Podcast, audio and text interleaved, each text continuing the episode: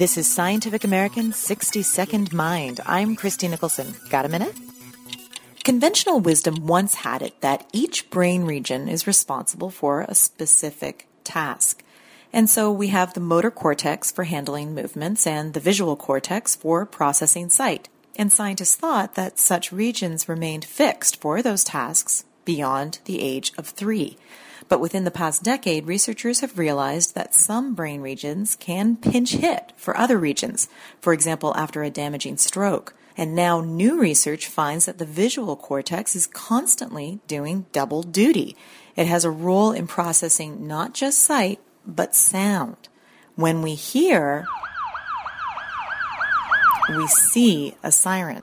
In the study, scientists scanned the brains of blindfolded participants as the subjects listened to three sounds.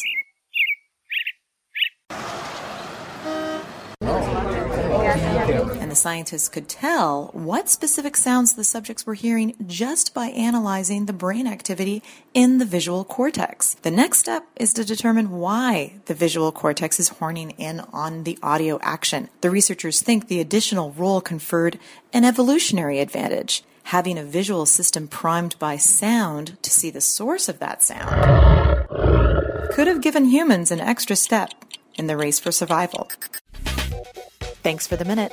For Scientific American's 60 Second Mind, I'm Christie Nicholson.